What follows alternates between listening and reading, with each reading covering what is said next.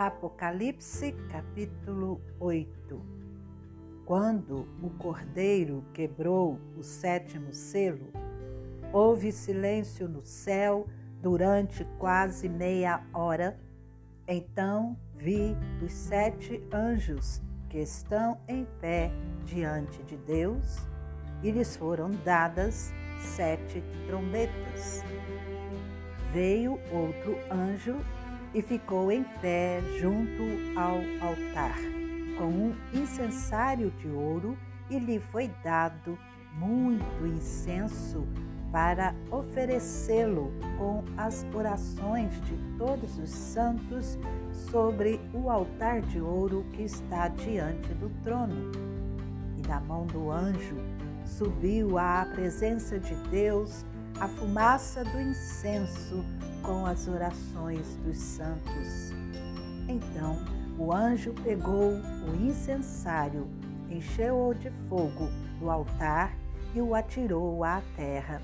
E houve trovões, vozes, relâmpagos e terremoto. Então os sete anjos que tinham as sete trombetas se prepararam para tocar.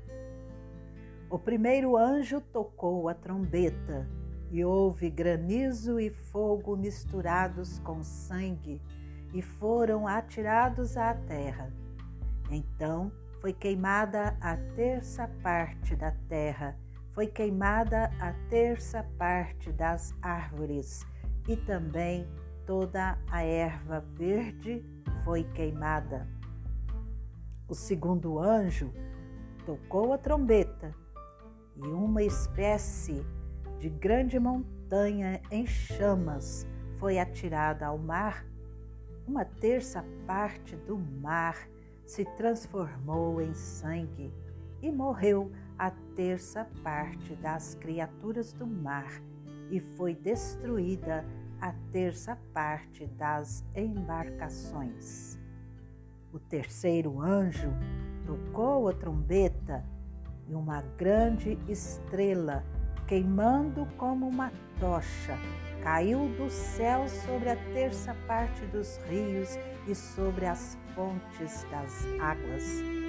O nome da estrela é Absinto, e a terça parte das águas se transformou em absinto muitas pessoas morreram por causa dessas águas, porque se tornaram amargas.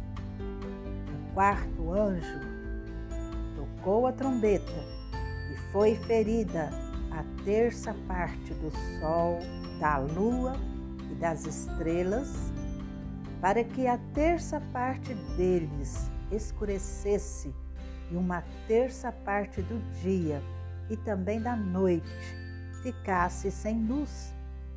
Então vi e ouvi uma águia que, voando pelo meio do céu, dizia com voz forte: Ai, ai, ai dos que moram na terra, por causa do som das outras trombetas que os três anjos ainda vão tocar.